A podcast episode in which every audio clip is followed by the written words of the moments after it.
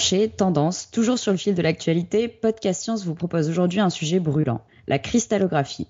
Bon, ok, cette discipline a plus de 100 ans, mais l'année 2014 est officiellement l'année de la cristallographie et le prix Nobel de chimie de 2012 était cristallographie. Alors on ne pouvait pas ne pas en parler ici, mais on a choisi un angle un peu particulier, celui d'un matos. Notre cher Robin va nous expliquer tout sur la cristallographie. Vous êtes sur Podcast Science, nous sommes le mardi 21 octobre. Bonsoir et bienvenue.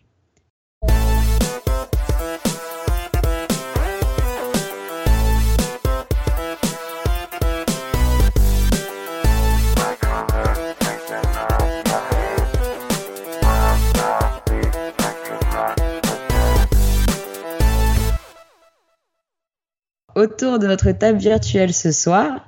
Donc, comme vous pouvez l'entendre, malheureusement, il n'y a pas Nico, qui est en déplacement aux États-Unis. Mais on a Irène, qui est aussi aux États-Unis. Salut Irène. Peut-être.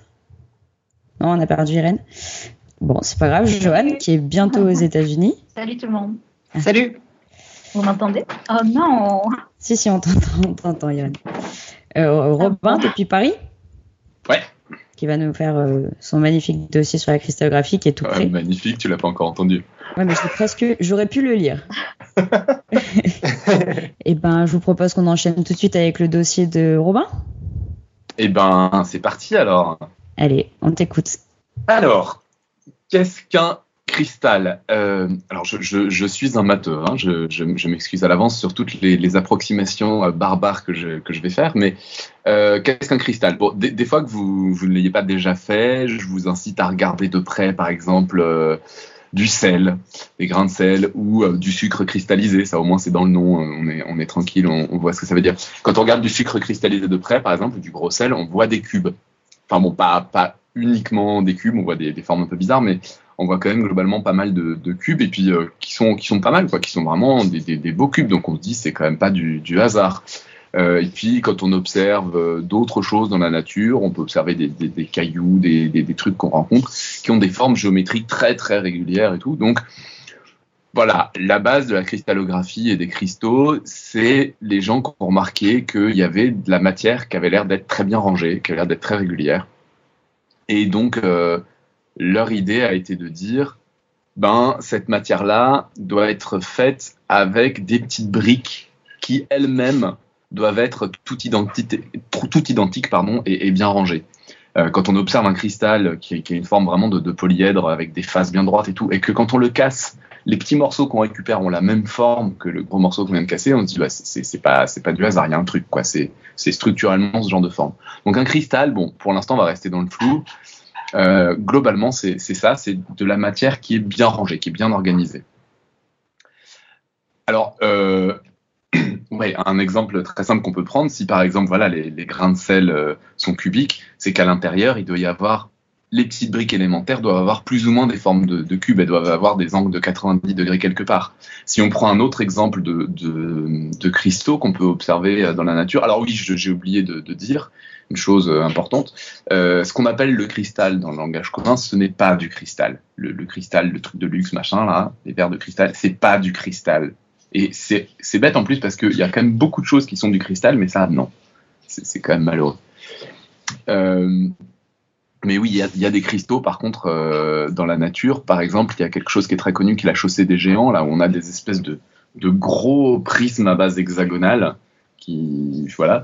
Euh, bon bah ça par contre on se dit que la matière qui organise, euh, qui, fait que ça c'est bien organisé, ça va pas être des formes de cubes avec des fumes cubes, on ne fait pas des hexagones réguliers, c'est pas très très naturel. Enfin on peut mais bref.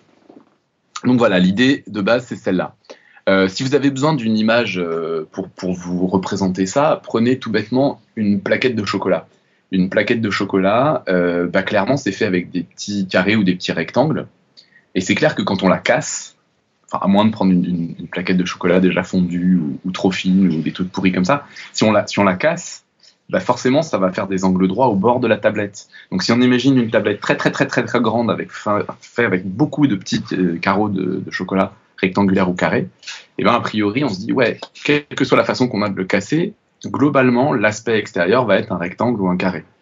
Donc l'idée intuitivement c'est ça, c'est puisque vu de l'extérieur, vu, vu, à grosse échelle, c'est bien rangé, à l'intérieur, ça doit être aussi bien rangé. Si à l'inverse, on imagine une, tablette de chocolat, ça n'existe pas a priori, mais qui serait fait en ruche d'abeille, en, hexagone, a priori, euh, la forme que prendrait le bord de la tablette, alors ça peut pas être des lignes complètement droites, parce que des hexagones côte à côte, ça fait pas des lignes droites, mais, mais globalement, ça ferait des angles plutôt de, de 60 degrés ou de 120 degrés, qui correspond à l'angle de l'hexagone.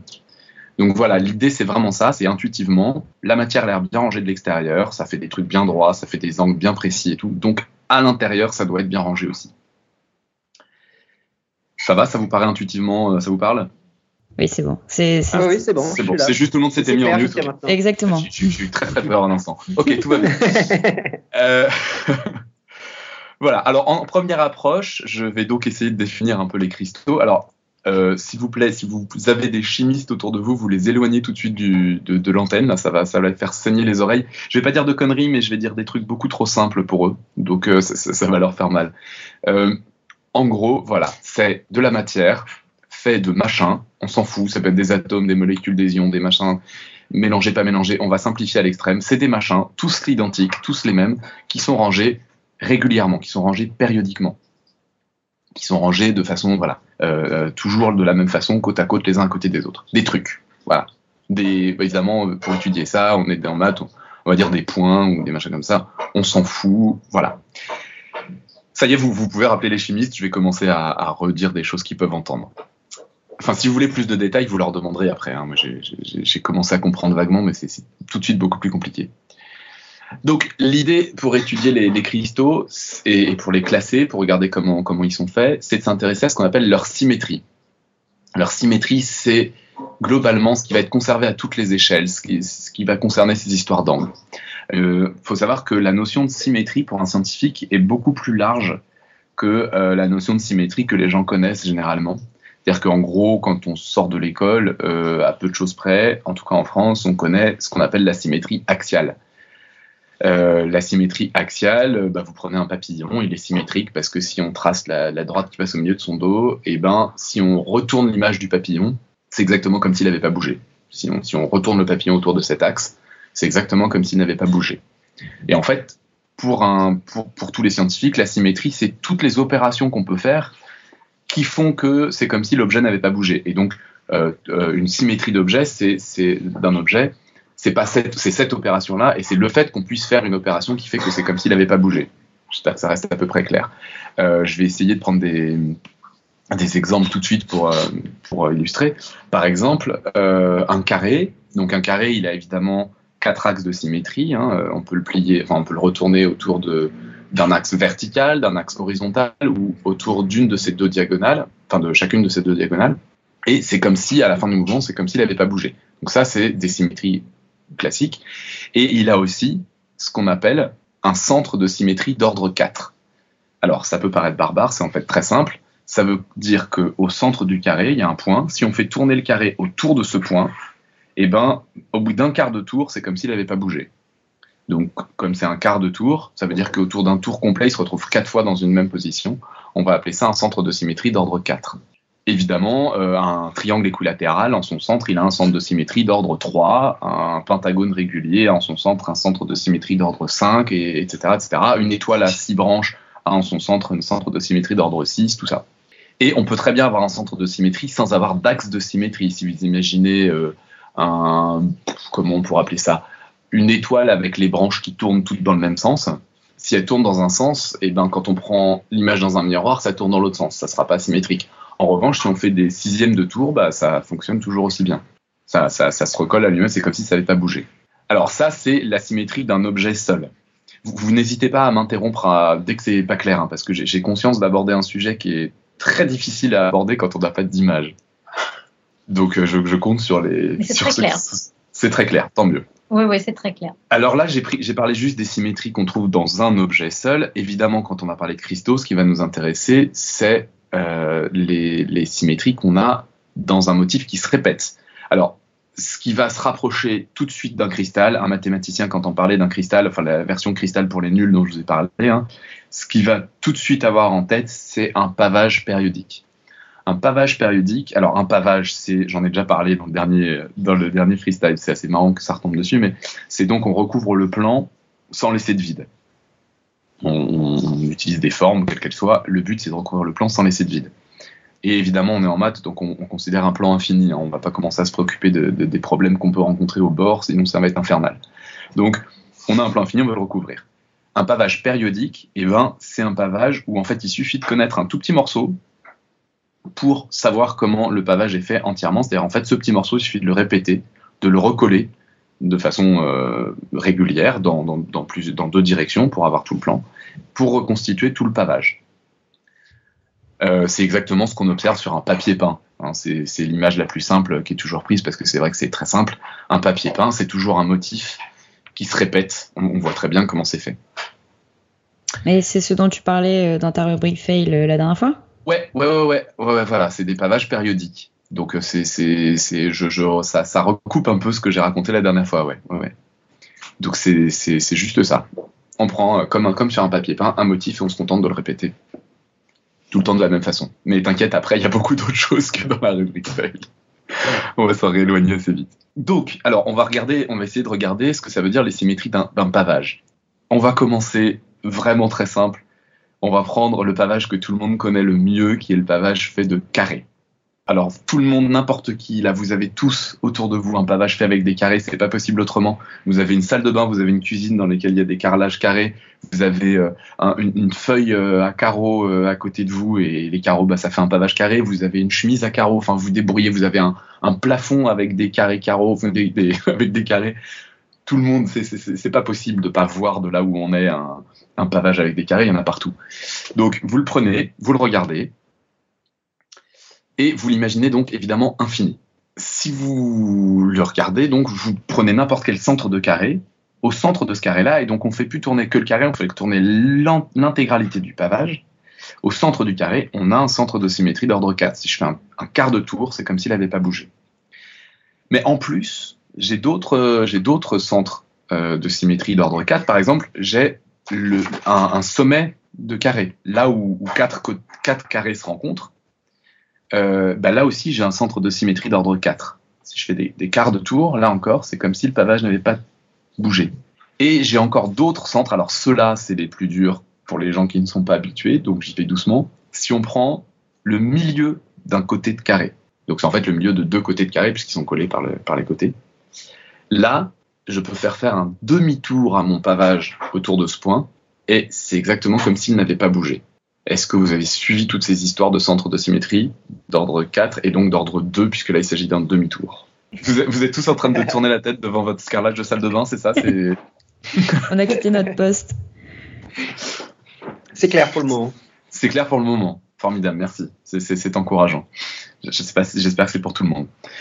Bien, donc là voilà, bah, les symétries donc d'un pavage réalisé avec des carrés. Il y a les axes de symétrie classiques que tout le monde peut trouver habituellement, et puis vous avez des centres de symétrie d'ordre 4 et d'ordre 2. Si vous prenez euh, d'autres carrelages qu'on peut trouver dans certaines salles de bain, alors là tout le monde ne l'a pas dans sa salle de bain, mais tout le monde l'a déjà vu un jour, ou dans une cuisine, ou dans des halls d'immeubles, euh, il y a un pavage qui est fait avec des octogones et des carrés mélangés. En fait, c'est comme si on prenait des carrés et que là où les carrés se rencontrent par quatre, on met, on insère des petits carrés en coin, en, diagonale, en biais. Donc, ce pavage-là, qu'on peut observer encore une fois, pas, mal d'endroits, faites un dessin, vous l'avez déjà vu. Euh, donc, on, je répète, hein, on prend des carrés et à chaque intersection de quatre carrés, on insère un petit carré en biais. Et ben celui-là, il va avoir exactement, exactement les mêmes symétries que le pavage réalisé avec des carrés. Et vu comme je viens de le décrire, c'est assez naturel. C'est-à-dire qu'en fait, c'est juste un pavage avec des carrés sur lequel on a rajouté des dessins. Il y a d'autres pavages qu'on peut, qu'on peut, qu'on peut étudier. Il y en a un qui est relativement simple, celui qui est fait avec des hexagones réguliers. La ruche d'abeille, tout le monde a déjà vu ça. Et là, évidemment, vu qu'il y a des hexagones réguliers, et ben là, ça va être des centres de symétrie d'ordre 6. Et puis là où les hexagones se rencontrent, ben, ils se rencontrent par 3, donc il va y avoir des centres de symétrie d'ordre 3. Euh, voilà, bon, je vais pas multiplier les exemples parce que ça serait, euh, ça serait un peu trop, trop compliqué. Comme là, je me suis dit que les cerveaux allaient énormément fumer euh, après avoir essayé d'imaginer tous ces différents carrelages en train de tourner, voir que qu'il y avait des gens qui allaient être, et tout. Je me suis dit, c'est le moment ou jamais, on essaye d'illustrer ça de façon sonore. Alors attention, j'ai le piano, je me lance sans filet parce que j'ai enregistré les trucs, mais c'est un peu pourri. Donc, je me lance. Alors, qu'est-ce que ça peut vouloir dire en son, ces machins-là? Eh bien, par exemple, on prend un motif et, euh, et on le répète. Hein, L'idée d'un d'un pavage périodique, c'est on va, on va répéter toujours la même chose. Donc, je prends un petit motif, par exemple, voilà. Est-ce que vous entendez bien? Oui. Voilà. Très bien. Et donc, je vais le répéter. Donc, ça, c'est le motif. C'est comme si je prenais juste un carrelage, un carreau, un, un carreau carré ou hexagonal ou quoi. Et maintenant, bah, l'équivalent du pavage, alors évidemment, c'est qu'en une dimension, hein, parce qu'on fait ce qu'on peut, ça serait ça. Voilà. Là, il n'y a pas de symétrie particulière, il n'y a rien, à part le fait que ça se répète. Euh, c'est tout ce que ça fait, c'est un peu. euh, voilà, c'est tristoun. C'est quelque chose qui est très peu symétrique. En revanche, je peux imaginer, par exemple, un motif comme celui-là, que tout le monde connaît bien. Euh, celui-là, on se rend bien compte qu'il a quelque chose de particulier. Il a une symétrie en plus. Il a un axe de symétrie en fait. C'est-à-dire que si je le joue à l'endroit ou à l'envers, on va entendre la même chose. Donc celui-là, voilà, il est symétrique. Et si je réalise maintenant le motif avec, on réalise qu'il y a une symétrie autour de cette note-là, comme elle existe déjà dans le, dans le motif seul. Mais il y a aussi entre deux répétitions de motifs, on pourrait aussi mettre un miroir à cet endroit-là. Quoi. On pourrait aussi euh, décider que c'est à partir de là qu'on le joue à l'envers et on se rend pas compte de la différence. Donc là, on a une, symétrie. C'est la symétrie qu'on pourrait appeler palindrome. C'est quelque chose qu'on peut entendre dans un sens ou dans l'autre sans modification. On peut imaginer des motifs très très différents qui, font la même chose. Hein. Euh, C'est évidemment euh, si je fais. Alors alors ça, c'est intéressant parce que ce motif-là, lui-même n'est pas symétrique. Mais si je le répète plusieurs fois, là, il y a une symétrie qui va apparaître qui n'est pas dans le motif de base, qui est la même exactement que juste avant, c'est-à-dire que je peux en fait l'écouter dans un sens ou dans, un autre et je vais entendre exactement la même chose. On peut imaginer une symétrie très différente de ça, qui serait la symétrie euh, miroir. En gros, je peux échanger les sons graves et les sons aigus et je vais entendre la même chose. Par exemple, si je fais c'est quelque chose. Il y a les voisins qui sont pas contents, j'espère que vous les entendez. Si on fait ce, motif-là, j'ai une note qui part, j'ai des notes qui partent vers le haut, pendant que j'ai des notes qui partent vers le bas. Et donc, bah, je peux dire que je peux échanger les notes qui vont vers le haut et les notes qui vont vers le bas. Je vais avoir un miroir là qui ce coup-ci va plutôt se placer en horizontal. Voilà. Et là, par contre, j'ai pas de, de palindrome. J'ai pas d'histoire de palindrome si je répète ce motif-là. Bon, j'espère que ça, ça a permis éventuellement à certains de, de comprendre un peu mieux euh, ces histoires. En tout cas, que ça vous a fait une petite récré, que ça vous a fait une petite pause au milieu de ces trucs un peu arides, faut bien le, faut bien le reconnaître. Voilà. Et donc l'idée surtout de la, de la périodicité, quoi. L'idée de dire voilà, on répète quelque chose, un, un- un pavage, un motif, un cristal, c'est toujours cette idée que on répète. On, on a, on a une brique de base et on se contente de la répéter. Alors, euh, on reprend l'histoire des pavages. Alors, un pavage, on est d'accord que là, quand je suis en train de parler de pavage, je suis en train de parler de cristaux pour les nuls, hein, puisque je suis en train de parler de cristaux en deux dimensions et qu'un vrai cristal, évidemment, il est en trois dimensions. Mais c'est quand même un peu moins compliqué et ça permet en fait de comprendre déjà l'essentiel. En fait, un pavage, bah, je vous l'ai déjà euh, dit un petit peu tout à l'heure, euh, il y en a qui se ressemblent vraiment beaucoup, il y en a qui ont exactement les mêmes symétries, et en fait, quand on regarde toutes les symétries qu'ils peuvent avoir, eh bien, ils peuvent pas en avoir tant que ça. Il n'y a pas tant de pavages vraiment différents les uns des autres que ça. En fait, c'est même carrément euh, nul quand on, quand on réfléchit bien. Par exemple, donc le, le pavage avec des octogones et des carrés, je vous ai dit, c'est un pavage avec des carrés qui est juste décoré. Et en fait, si vous essayez vous-même de trouver des pavages périodiques, soit que vous en cherchiez euh, sur Internet, soit que vous regardiez autour de vous, soit que vous essayez d'en dessiner, vous allez vous rendre compte que c'est très très vite, très très limité, et qu'en fait, la seule chose qu'on peut faire, c'est décorer, c'est-à-dire rajouter des trucs par-dessus, ou éventuellement étirer dans une direction ou dans l'autre, le pavage formé avec des carrés ou le pavage formé avec des hexagones réguliers. En fait, c'est les deux seuls qui existent fondamentalement. Par exemple, si vous prenez le pavage qui est réalisé avec des triangles équilatéraux, donc ça c'est assez naturel, on prend des triangles équilatéraux, ils se rangent assez bien, on peut en mettre 6 autour d'un, mais quand on en met 6 ensemble, en fait on a formé un hexagone régulier, donc c'est juste un hexagone régulier sur lequel on a rajouté des traits, là encore on a dessiné dessus, c'est le même. Et en fait, ce qui peut convaincre qu'on ne peut pas en trouver d'autres, c'est tout simplement d'essayer de trouver les pavages les plus simples possibles, c'est ceux qui peuvent se faire avec juste une seule forme, qui est en plus un polygone régulier. Et puis après, donc avec un polygone régulier, avec un triangle équilatéral, bah, je viens de le dire, en fait c'est- la même chose que des hexagones décorés. Avec des carrés, bon bah ça va, c'est fait, ça, on- ça marche. Avec des pentagones réguliers. Si j'essaye de faire un pavage avec des pentagones réguliers, là, je vais rencontrer un, gros problème. Il faut se rendre compte pour ça que un carré a un angle plus grand qu'un triangle équilatéral. Un pentagone régulier a un angle plus grand qu'un carré.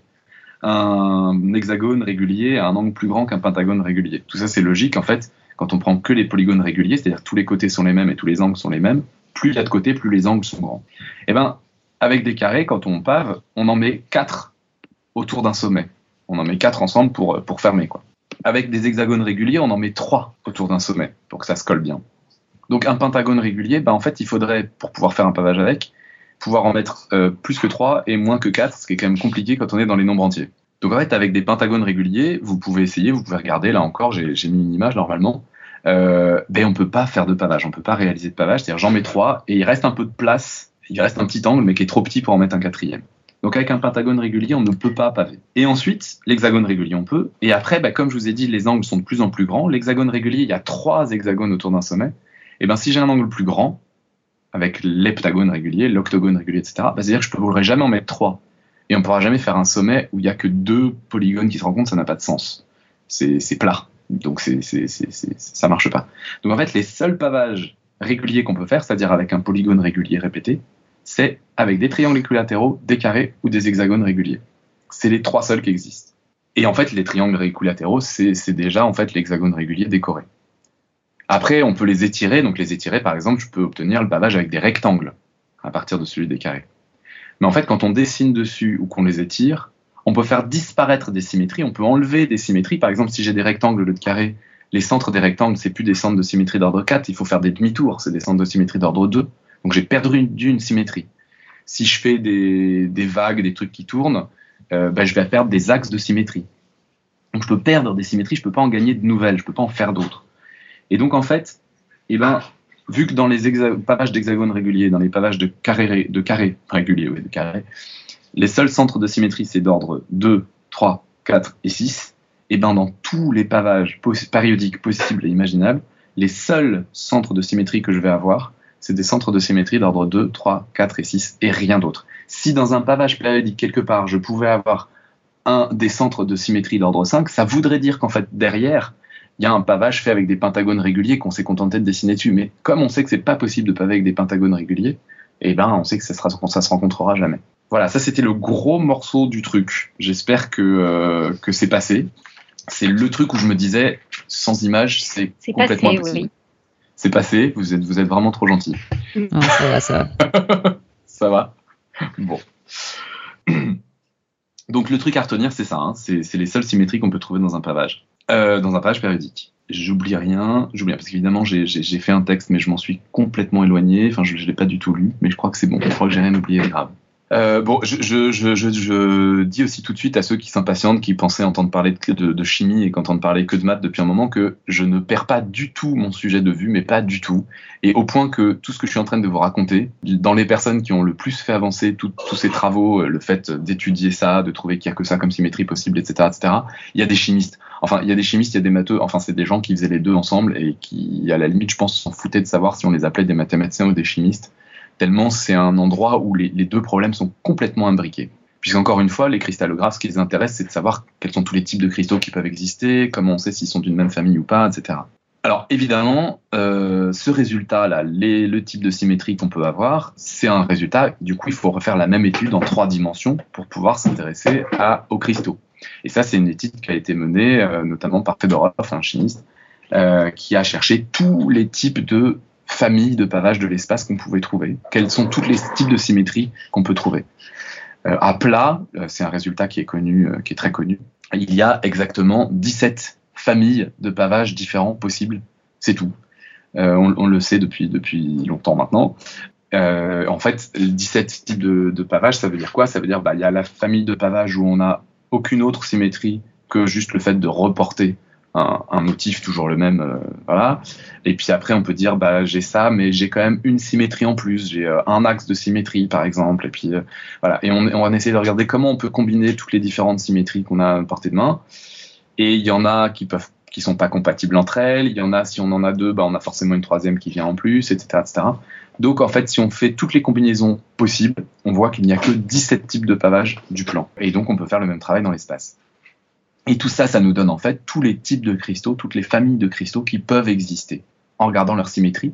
Et donc leur symétrie, c'est à la fois la symétrie des briques, ou en tout cas la symétrie des briques telles qu'elles s'assemblent localement, et aussi du coup la symétrie du cristal quand on va le voir en grand. C'est vraiment, c'est, c'est, quels sont le cristal. Si je lui fais faire un quart de tour, est-ce que c'est comme s'il n'avait pas bougé? Bah c'est, c'est, Est-ce que à toute petite échelle, quand j'assemble mes machins, quand je fais un quart de tour, ça n'a pas bougé?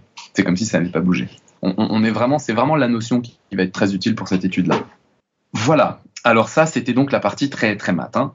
Alors maintenant, on va revenir du côté des chimistes. depuis euh, depuis le, début du XXe siècle, les chimistes ont un test extraordinaire, génial. Ils ont le truc qui marche super bien pour savoir étudier la matière, pour regarder comment elle est rangée. C'est les rayons X. Alors, je ne vais pas rentrer dans les détails parce que, évidemment, je ne connais absolument rien, mais en gros, on bombarde une matière de rayons X et les rayons X vont traverser la matière. Et alors là, c'est très, enfin, si vous avez suivi jusque-là, c'est assez intuitif ça va traverser un truc qui est soit bien rangé si c'est un cristal, soit complètement en désordre si c'est pas un cristal, c'est ce qu'on appelle de la matière amorphe. Si ça traverse de la matière amorphe, bah les rayons X ils vont aller dans n'importe quelle direction, ils vont faire n'importe quoi, ils vont se cogner dans tous les sens et ils vont ressortir en faisant une tâche dégueulasse qui n'y a rien de particulier parce qu'ils vont être tout désorganisés. Si en revanche ils traversent un réseau par exemple qui est formé de plein de cubes, eh ben ça va ressortir très fort à certains endroits et pas du tout à d'autres ça va ressortir bien rangé. En fait, on va observer une image à la sortie qui va avoir exactement les mêmes symétries que le cristal que ça a traversé. Enfin, que la matière que ça a traversé. Donc, si la matière n'a aucune symétrie, si c'est de la matière amorphe, ça fait une tâche. Si, si c'est si un cristal, ça va ressortir avec exactement les symétries du cristal. Donc, ça va nous révéler comment le cristal est fait. Euh, donc, ça, c'est quand même vraiment que, que du bonheur. C'est vraiment euh, très bien. C'est exactement ce qu'on voulait donc c'est de cette époque aussi que date la, définition des cristaux, où en gros, j'en ai discuté un peu avec des cristallographes, euh, bah, en gros c'est euh, on fait, euh, on regarde, on, balance des rayons X, si ça donne un truc bien régulier, périodique, tout ça c'est un cristal, et puis en plus on a ses symétries, si ça donne une tâche c'est de la matière amorphe. Le monde se divise en des catégories, tout est simple. Donc la définition officielle à l'époque, je l'ai pas retrouvée malheureusement, je l'ai cherché, mais en gros c'est pas grave, en substance c'est de la matière euh, dont, la diffraction donne quelque chose de périodique, de bien rangé. Et c'est là que ça devient très intéressant. Parce que en 1982, alors c'est bien après, hein, Daniel Schechman, donc la, cristallographie était une discipline bien installée, tout le monde sait ce que c'est qu'un cristal et tout. Il étudie un, nouveau matériau. Alors euh, c'est quelque chose, je me suis renseigné, attention, il mélange de l'aluminium et du manganèse et il fait, euh, il fait refroidir ça très vite, un truc comme ça. Et il observe ça avec ce fameux test des rayons X. Et là, il observe des petits points, donc pas une tache. Donc clairement, c'est de la matière organisée. Donc clairement, c'est un cristal. Sauf que les points sont rangés en pentagones réguliers. C'est-à-dire que les points sont rangés avec des symétries d'ordre 5. Autrement dit, il est en train d'observer quelque chose dont il sait pertinemment que c'est impossible. Ce qui est toujours très fâcheux.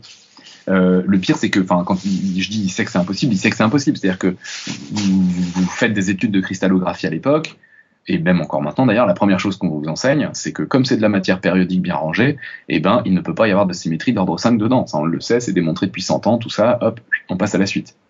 Et lui-même l'enseigne à ses étudiants. Enfin bon, il, sait faire la démonstration de trois façons différentes, euh, en faisant le poirier, tout ça. Enfin bon.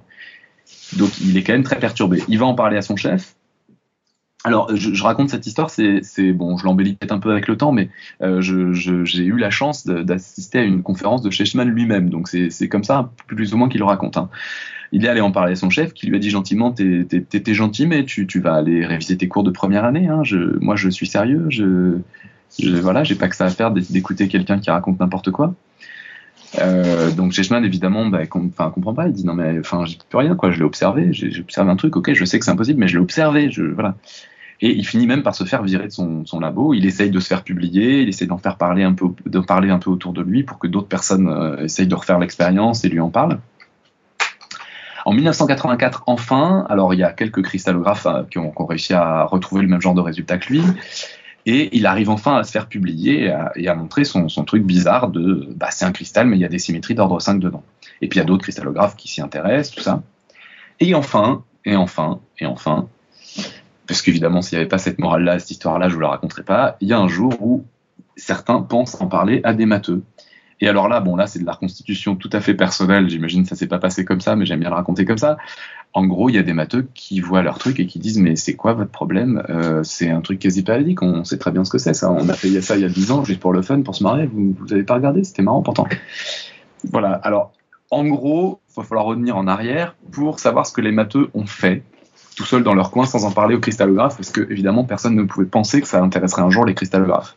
En 61, il y a quelqu'un qui s'appelle Wang qui a posé un, un problème alors, j'essaye de le poser de la façon la plus simple possible. Le problème posé par Wang est celui-ci. Est-ce que c'est possible de réaliser un pavage non périodique?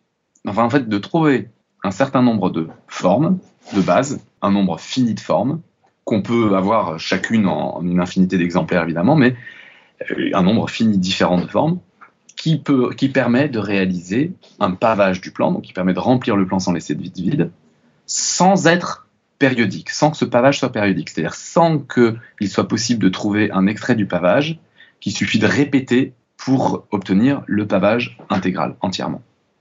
Donc il pose ça en 61 comme question, les mathématiciens ça les amuse, ils disent ah ouais tiens c'est un joli problème, c'est rigolo, est-ce que c'est possible de faire ça? Wang lui-même avait plutôt a priori dans l'idée que c'était pas trop possible, tout ça. Et puis il y a des gens qui finissent par trouver, il y en a un qui trouve avec je sais plus combien de milliers de pièces, enfin un truc complètement monstrueux, mais voilà il trouve. Et puis après bon les gens trouvent des choses de mieux en mieux. Le pavage le plus connu qui est trouvé, c'est le pavage de Penrose, qui est vraiment très très connu. Et euh, le plus connu, c'est un pavage qui n'est fait qu'avec deux formes il y a juste deux formes avec des petites encoches pour pas pouvoir les assembler les l'une à l'autre comme on veut. Et en fait, si on suit les, règles d'assemblage, on est assuré, Penrose arrive à le démontrer, que oui, ça peut faire un pavage sans laisser de blanc et que ce pavage ne sera pas périodique. Alors, je ne vais pas rentrer dans les détails de comment on démontre, j'ai aucune idée de, comment on démontre, mais, euh, mais il arrive à démontrer ça. Et alors, ce pavage-là, j'ai mis une image, euh, il faut absolument la passer dans la chatroom, il est, il est très très beau. Euh, ce pavage de, Penrose. Et en fait, quand on le regarde, et pour ceux qui écoutent, euh, allez le regarder dès que vous avez un accès Internet, absolument partout, partout, partout dans ce pavage, il y a des étoiles à cinq branches. C'est-à-dire qu'en fait, c'est un pavage qui n'est pas périodique, il n'y a, pas de problème, donc il n'a pas de, de symétrie, mais si on prend juste un morceau de pavage, il y a plein de morceaux de pavage, plus ou moins gros, sur lesquels il y a des centres de symétrie d'ordre 5. Ça marche jamais avec l'intégralité du pavage, ça on sait que c'est pas possible. Mais un peu partout, il y a sur des morceaux de, pavage des centres de symétrie d'ordre 5. Donc c'est pas périodique, mais c'est pas n'importe quoi non plus, c'est assez bien rangé. Et on retrouve partout des centres de symétrie d'ordre 5, donc c'est quelque chose qui peut et qui va très rapidement servir de base à des modèles de ce que Shechtman a observé. Ça va permettre de décrire ce que par la suite on va appeler les quasi-cristaux. J'avais prévu de vous faire écouter encore un son. Je vous le passe, je vous explique un peu avant. C'est, d'un point de vue sonore, ce qui peut le mieux se rapprocher d'un pavage quasi périodique, il me semble. En fait, c'est les décimales de pi au piano. Alors pour les pour les matheux, je, je dis en plus la petite touche euh, classe, c'est que c'est un d'abord c'est un c'est pi en base 12 puisque comme il y a 12 notes sur un piano, si on fait pi en base 10 euh, c'est nul, il y, a, il y, a, que 10 notes euh, sur 12 qui sont utilisées donc c'est complètement pourri. Donc là, il y a, quel, il y a quelqu'un qui a fait ça, il a mis il a passé pi en base 12. Donc chaque chiffre correspond à une note sur les 12 un do, do dièse, ré, ré dièse, mi, fa, etc. etc. Et, euh, et donc là, ce qu'on va entendre, c'est décimales de pi. Pourquoi ça a un rapport avec ce que je raconte avant? Parce que on sait depuis très longtemps, les décimales de pi ne sont pas périodiques. On parle aussi de période quand on parle de, de nombre. Par exemple, si on prend un tiers, c'est 0,33333333, il y a une période qui est de un chiffre qui est le 3 qui est répété tout le temps. Si on prend un septième, le résultat c'est 0,142857, 142857, 142857. Là encore, il y a une période qui est 142857, une période de 6 chiffres qui va se répéter. Puis on sait qu'il n'y aura jamais de période. Et pourtant, comme il n'y a que 12 notes, on ne peut pas non plus faire des choses tout le temps complètement différentes. Et donc, la chose de commun, commune avec un pavage quasi périodique, c'est que si on prend n'importe quel motif, on prend n'importe quelle suite de notes, vous, imaginez n'importe quelle suite de notes parmi les 12 prises au hasard, vous allez la retrouver dedans. Et vous allez la retrouver dedans une infinité de fois. Mais quelle que soit la taille et le motif que je choisissais, il ne suffira jamais à obtenir tout pi en se contentant de le répéter, puisque justement c'est pas périodique. Donc j'espère que l'explication est, est claire. Et donc maintenant je vais vous faire écouter ce que ça donne ces décimales de pi.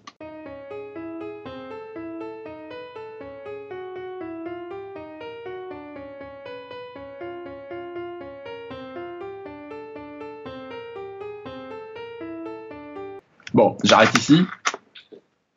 Euh, pour ceux que ça intéresse, de toute façon, on mettra le, lien dans la chatroom. Et donc ça, eh ben, c'est quelque chose, on sait qu'il n'y a pas de période à ça. Donc euh, voilà, encore une fois, hein, c'est quelque chose de non périodique, ça. Et donc j'imagine qu'effectivement, Tout le monde a marqué, il n'y a pas de motif euh, qui revient régulièrement, etc.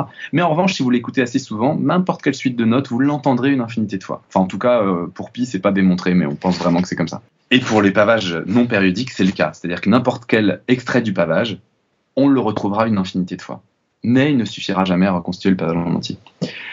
Donc voilà, donc ça c'est la, c'est, la belle histoire, euh, c'est que donc euh, les mathématiciens avaient trouvé juste pour le fun dans les années 70 quelque chose qui s'est trouvé être central pour les cristallographes dans les années 80. Ça a été vraiment ce qui leur a permis de trouver des modèles pour ce qu'ils ont appelé par la suite les quasi-cristaux.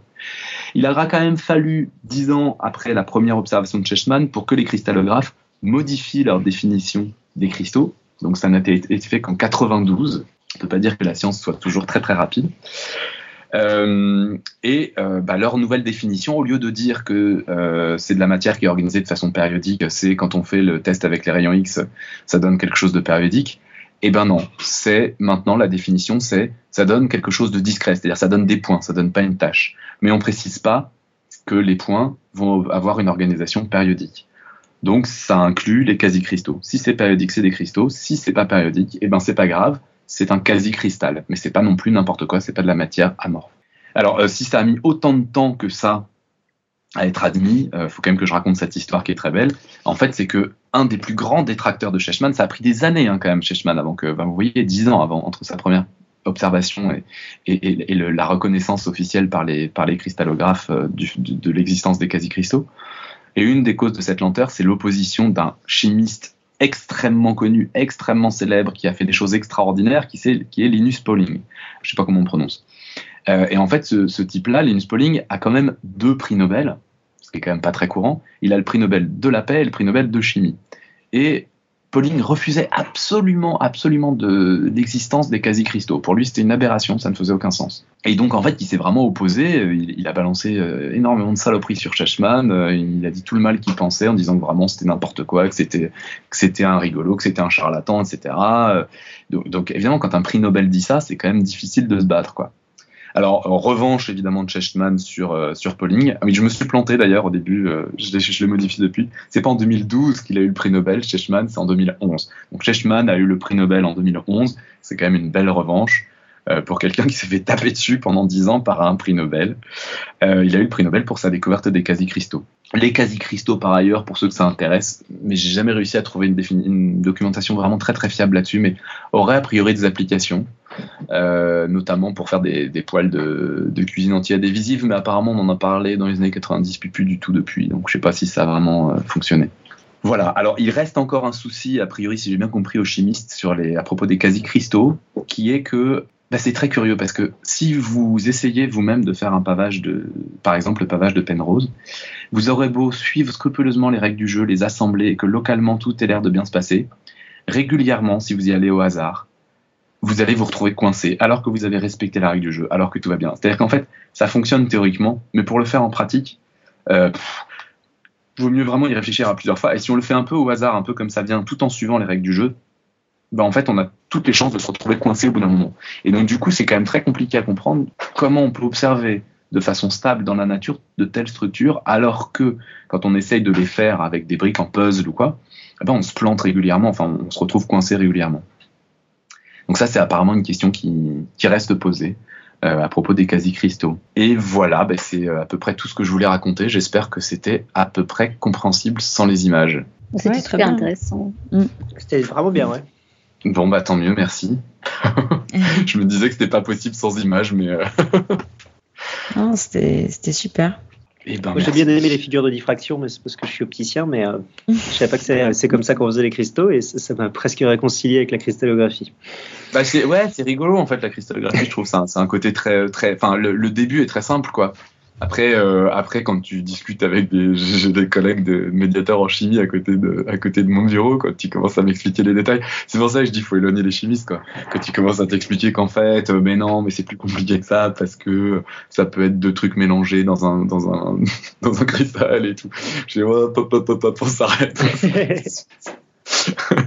voilà. Bon, je sais pas s'il y a des questions ou, ou si tout est clair ou si vous voulez des, d'un plus un peu. J'ai oublié de préciser, mais euh, je pense que du coup c'est paru clair après, enfin évident après, mais euh, euh, que la règle disant qu'en dimension 2 on peut pas avoir d'autres symétries que 2, 3, 4, 6, évidemment s'étend à la dimension 3. Hein. J'ai pas précisé, mais c'est c'est pas du tout évident. Mais il se trouve qu'en fait en dimension 3 c'est pareil, on peut pas avoir d'autres symétries que ça. Enfin, pour des pavages périodiques, encore une fois, et pas quasi périodiques. Et je vois que Pascal a parlé de Marie Curie, qui effectivement est apparemment, je crois, l'autre seule personne à avoir eu de, prix Nobel. C'est dans des domaines différents, non? Euh, Ah bah oui, je crois de toute façon tu peux pas l'avoir deux fois dans le même. Ça doit être physique et chimie qu'elle a dû avoir un truc comme ça. Ouais, c'est ça, physique et chimie, ouais. Et, euh, et, et, et euh, Pauling, là, c'était paix et chimie. Paix et chimie, c'est pas mal quand même. C'est un peu la classe, ouais. C'est pour ça que t'as du mal, as du mal à taper sur quelqu'un comme ça, quoi. Et quand il t'agonie d'insultes, ben, tu te fais petit, quoi. Alors que c'est toi qui as raison, c'est quand même dur. Bah, finalement, il a eu son prix Nobel aussi, non? Oui, oui, oui, il a eu son prix Nobel en 2011. Alors juste d'ailleurs, si je peux finir, je finis avec une grosse page de pub. J'avais oublié d'en parler dans mon dossier, mais tant qu'à faire, je peux en parler quand même. En fait, on a, on a au Palais de la Découverte, on a un mur euh, avec un pavage qui est euh, quasi périodique justement. Euh, et, et, et un, une manip où on peut faire soi-même un, pavage quasi périodique en suivant une règle assez simple à suivre. Et en fait c'est quelque chose qui nous a été proposé par deux par deux personnes. Un mathématicien défroqué qui est devenu artiste et qui s'intéresse énormément au, au pavage du Maghreb au, comment on appelle ça on n'appelle pas ça des pavages enfin décoration quoi euh, je retrouve plus le mot, euh, qui effectivement vont en fait ressembler énormément à certains pavages quasi périodiques qu'on connaît, et un chimiste cristallographe, Denis Gracias, qui en fait a été l'un des premiers à bosser avec Sheshman, euh, et qui euh, et qui en fait, enfin d'après ce qu'on a compris euh, au moment de la remise du prix Nobel à Sheshman en 2011, euh, il aurait pu, s'il avait, s'il avait, avait, mis une deuxième personne, ça aurait probablement été lui, quoi. C'est, ça a été une des personnes les plus importantes là-dedans. Des mosaïques, oui, ça doit être ça, merci Alain. Euh, et donc, euh, et donc voilà, donc c'est, on a, on a ça au, Palais de la Découverte. On a un mur entier d'un pavage quasi périodique, qui n'est pas le, pavage de Penrose, qui est celui qu'on voit le plus, où il n'y a pas des étoiles à 5 branches, mais à 8 branches, et des symétries d'ordre-bits. Et, euh, et on, peut soi-même en fait construire son, son, pavage quasi périodique. Ça doit même se trouver sur le site internet du Palais d'ailleurs. Voilà, pour ceux que ça intéresse, ça peut être, ça peut être sympa d'aller voir ça. Et donc il y a LJ qui précise dans la chatroom les ah, personnes oui, qui ont reçu plusieurs fois les prix Nobel et donc ils peuvent avoir plusieurs fois les prix Nobel. Par exemple, la Croix-Rouge, les Nations Unies, qui ont eu hmm. plusieurs fois pour le, euh, le, prix Nobel de la paix. Oui, on va et pas C'est bien ce qui me semblait. Il y a Marie Curie et tu peux même avoir. Il y a eu deux prix Nobel de physique pour euh, John Bardeen. D'accord. Ce qui est quand même euh, solide. Et donc euh, Marie Curie, c'est une des seules qui a eu dans deux disciplines différentes, comme ouais, Pauling. Comme Pauling. Voilà, bon bah je sais pas si. On va passer aux questions. Ouais. Questions, si tout, si tout... Ah, il y a des questions. Allons-y. Euh, ouais, bah d'ailleurs Irène, tu avais une question. Oui. En fait, euh, ça m'a fait penser au fractal, moi, cette, euh, cette définition de la cristallographie. Je me demandais par euh, la définition, on va dire mathématique. Elle est très différente dans les fractales. Alors LJ, il a un peu, euh, il a un peu précisé, mais moi, euh, a priori, je ne vois pas trop le rapport des fractales, si ce n'est qu'effectivement, on retrouve le même type de symétrie, enfin, on retrouve les mêmes symétries à toute échelle, quoi. Si on retrouve les mêmes, euh, les mêmes structures à toute échelle.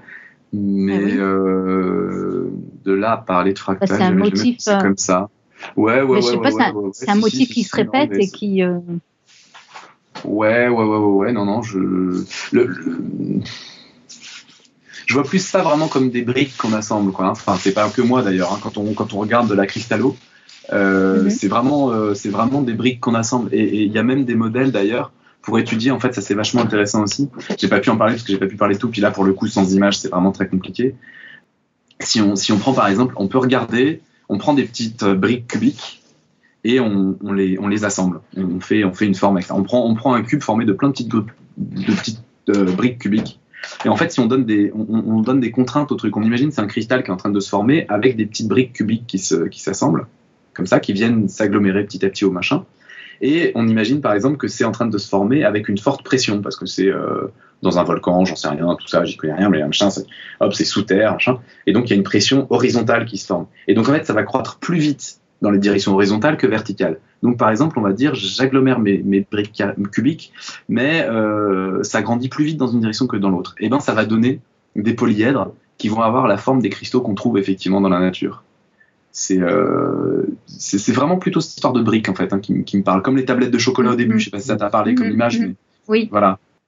Parce que les, les, les formes des cristaux euh, vues de l'extérieur, vues de loin, c'est plutôt des choses extrêmement lisses au contraire. C'est des choses très, ça, ça fait des faces planes quoi.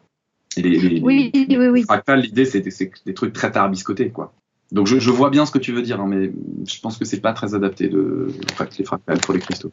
Non, c'est que je, je, vois bien, je vois bien que c'est différent, mais dans la définition, c'est comme je suis pas mathématicienne, ouais, je, voilà. disais que c'était un peu, c'était un peu la même chose en fait. Comment on répète un motif. Les, les, euh... les fractales, l'idée c'est quand même que c'est des choses très en désordre, très très très irréguliers. Alors que là, le, le cristal, c'est à l'inverse, le truc le plus régulier que tu puisses imaginer quoi. Donc c'est une question de symétrie alors. Ouais, enfin bon, alors après, ouais, enfin non, il y a des fractales qui sont très, très, qui sont très symétriques. On va pas s'en sortir comme ça. Non, ok, d'accord.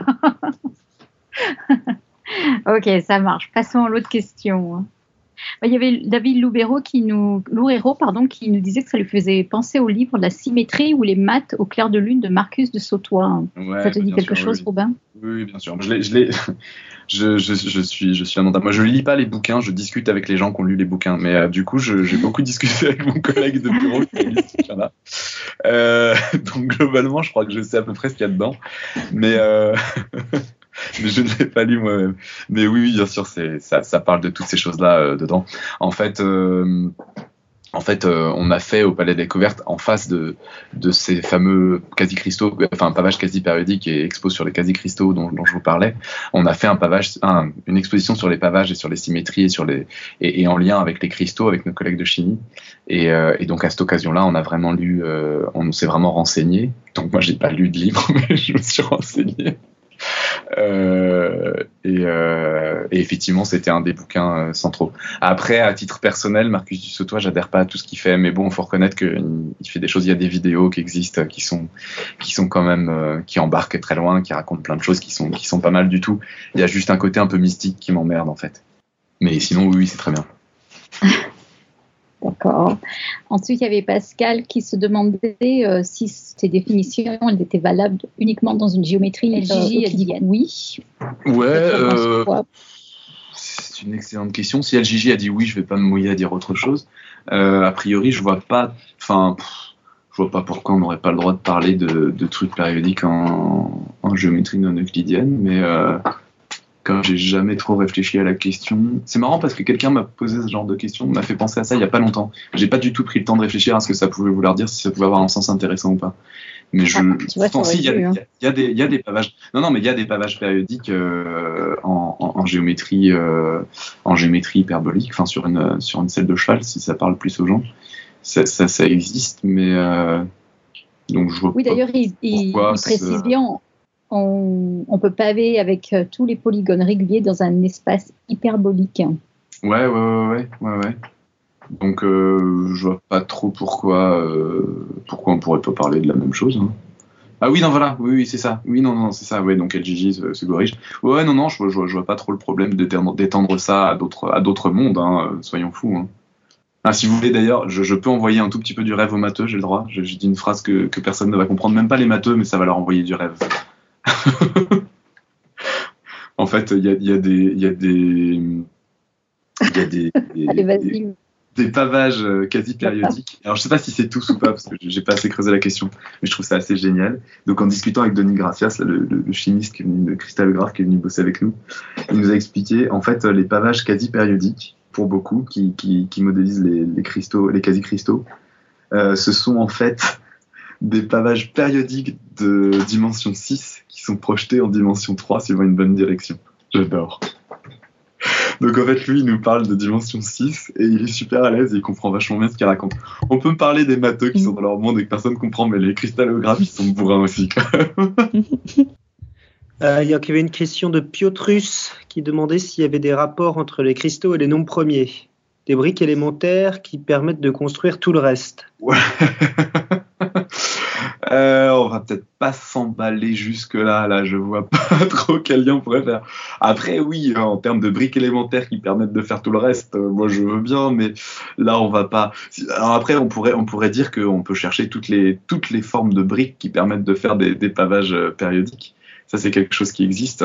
Il y a un résultat très récent dont j'ai entendu parler qui est très très beau, où en fait, euh, quelqu'un a trouvé que les, tous les polyèdres qui pouvaient paver l'espace, c'est-à-dire qui peuvent remplir l'espace dans l'espèce de blanc là, euh, peuvent être construits à partir d'un polyèdre unique. C'est-à-dire qu'en fait, il suffit de prendre ce polyèdre. Alors en fait, il en faut deux parce qu'il faut euh, le polyèdre et son image dans un miroir.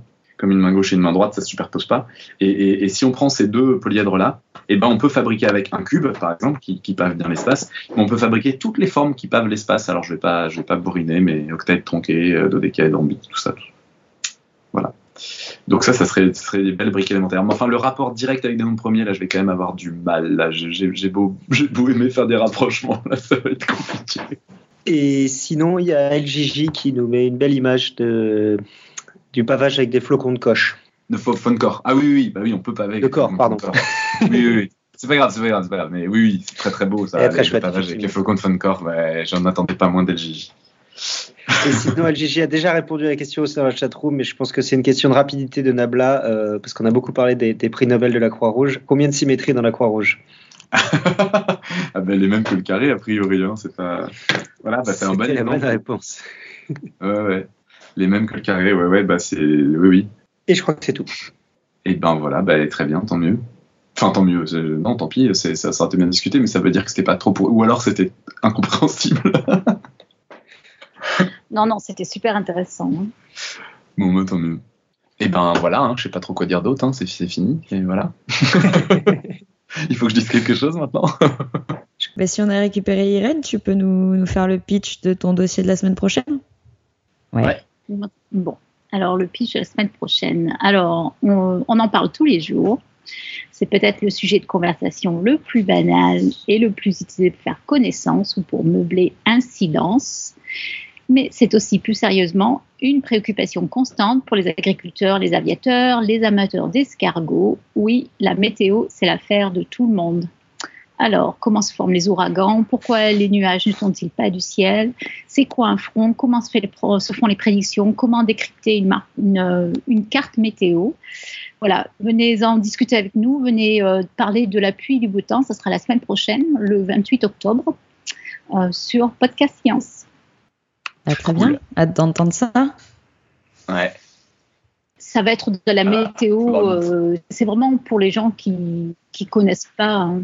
C'est c'est de la météo de base. Hein. On, Oui. on, c'est- on va pas parler de de- d'équations Météo mathématiques. pour les nuls, la météo, c'est vraiment à comment se forment les nuages. euh, la- ben pour, on va dire pour les gens qui en ont jamais fait. Quoi.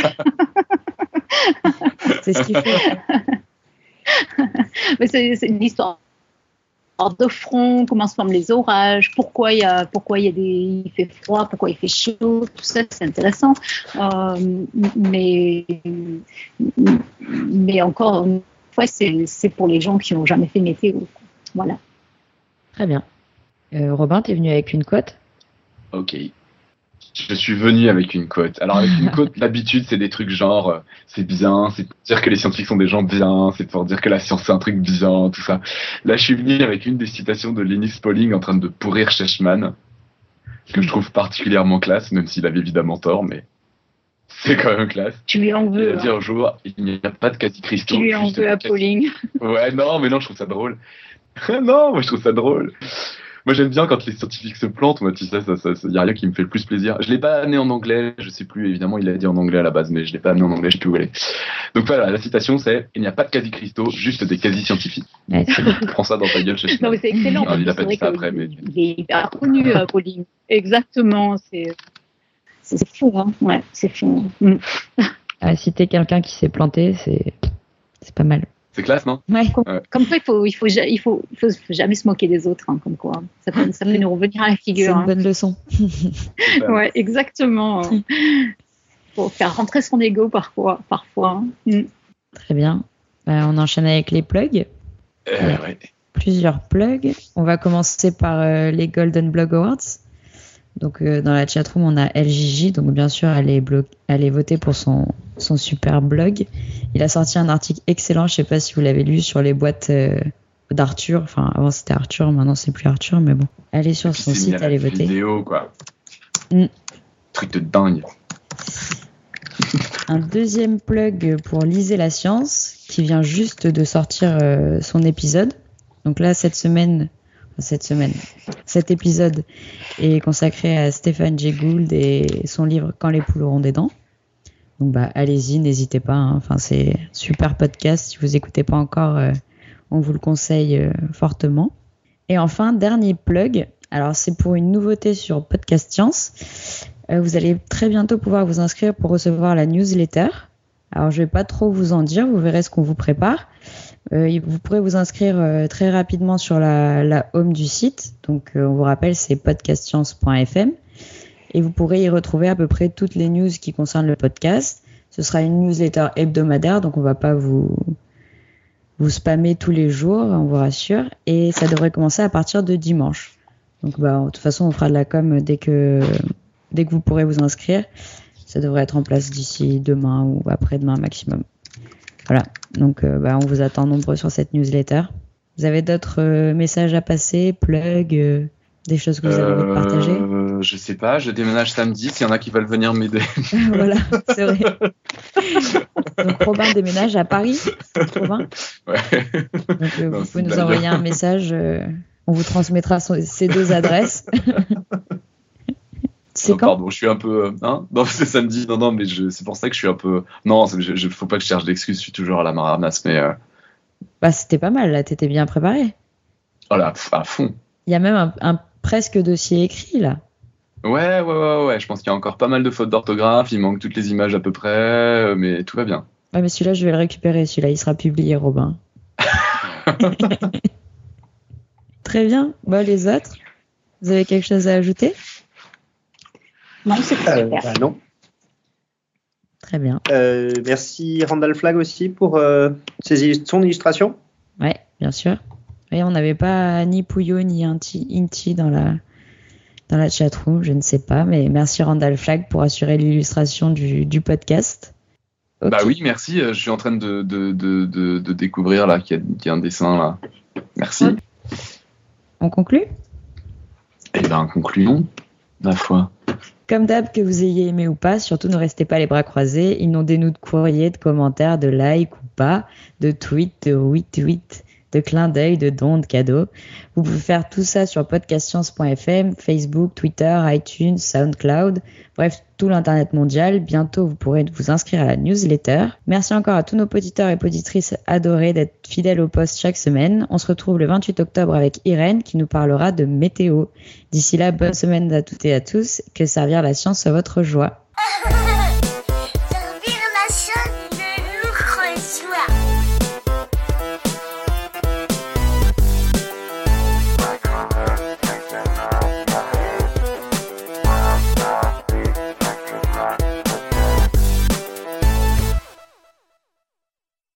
J'ai hésité à un moment à le faire en chantant, puis je me suis dit non, ça va être vraiment trop ridicule, et puis je peux pas faire deux notes en même temps. comme il y en avait un où j'avais besoin de faire deux notes en même temps, c'est pas possible. et puis, euh, puis voilà, puis ça aurait été dommage, on n'aurait pas eu les boum boum sur le mur de mes voisins, quoi. À 9h15 parce que je fais trois notes de piano, quoi. Mais c'est clair que, alors par contre, c'est clair que si j'avais de l'argent et du temps, on verra quand on fera faire la cuisine. Mais si j'avais de l'argent, putain, qu'est-ce que je triperais avoir un pavage de rose dans ma cuisine. ah, il y a Pascal. Ah, Pascal, t'as pas compris la base 12 Bah si, bah en fait, le truc, c'est que euh, bah, dans la... sur un piano, il y a 88 notes, mais entre, entre un Do et un Do, il y a 12 notes. Si tu prends les notes blanches et les notes noires, il y a 12 notes. Donc le but, c'est que en fait, euh, euh, de ne pas se contenter de 10 notes sur les 12, parce que sinon c'est arbitraire, c'est bizarre, ça, ça, ça, rend pas vraiment l'aspect autant que ça devrait. C'est pas fidèle. Donc en fait, euh, donc en fait euh, le mec a écrit pi en base 12 avant de le, de le, de le jouer. Maintenant, 10 chiffres en base 12, tu rajoutes, non, tu, tu rajoutes deux chiffres. Tu as 0, 1, 2, 3, 4, 5, 6, 7, 8, 9, AB. Et, euh, et donc pour compter, tu fais 1, 2, 3, 4, 5, 6, 7, 8, 9, AB, 10 enfin 1, 0, et 1, 0, en fait, ça veut dire 12. Et 1, 1, tu. Et donc, euh, en fait, euh, pour, pour, euh, pour compter, pour transformer en base 12, tu comptes combien il y a de 12, combien il y a de 24, combien il y a de tout ça, tous les paquets de 12, les paquets, enfin pas de 24 d'ailleurs, combien il y a de 12, combien il y a de 144, etc. De paquets de 144.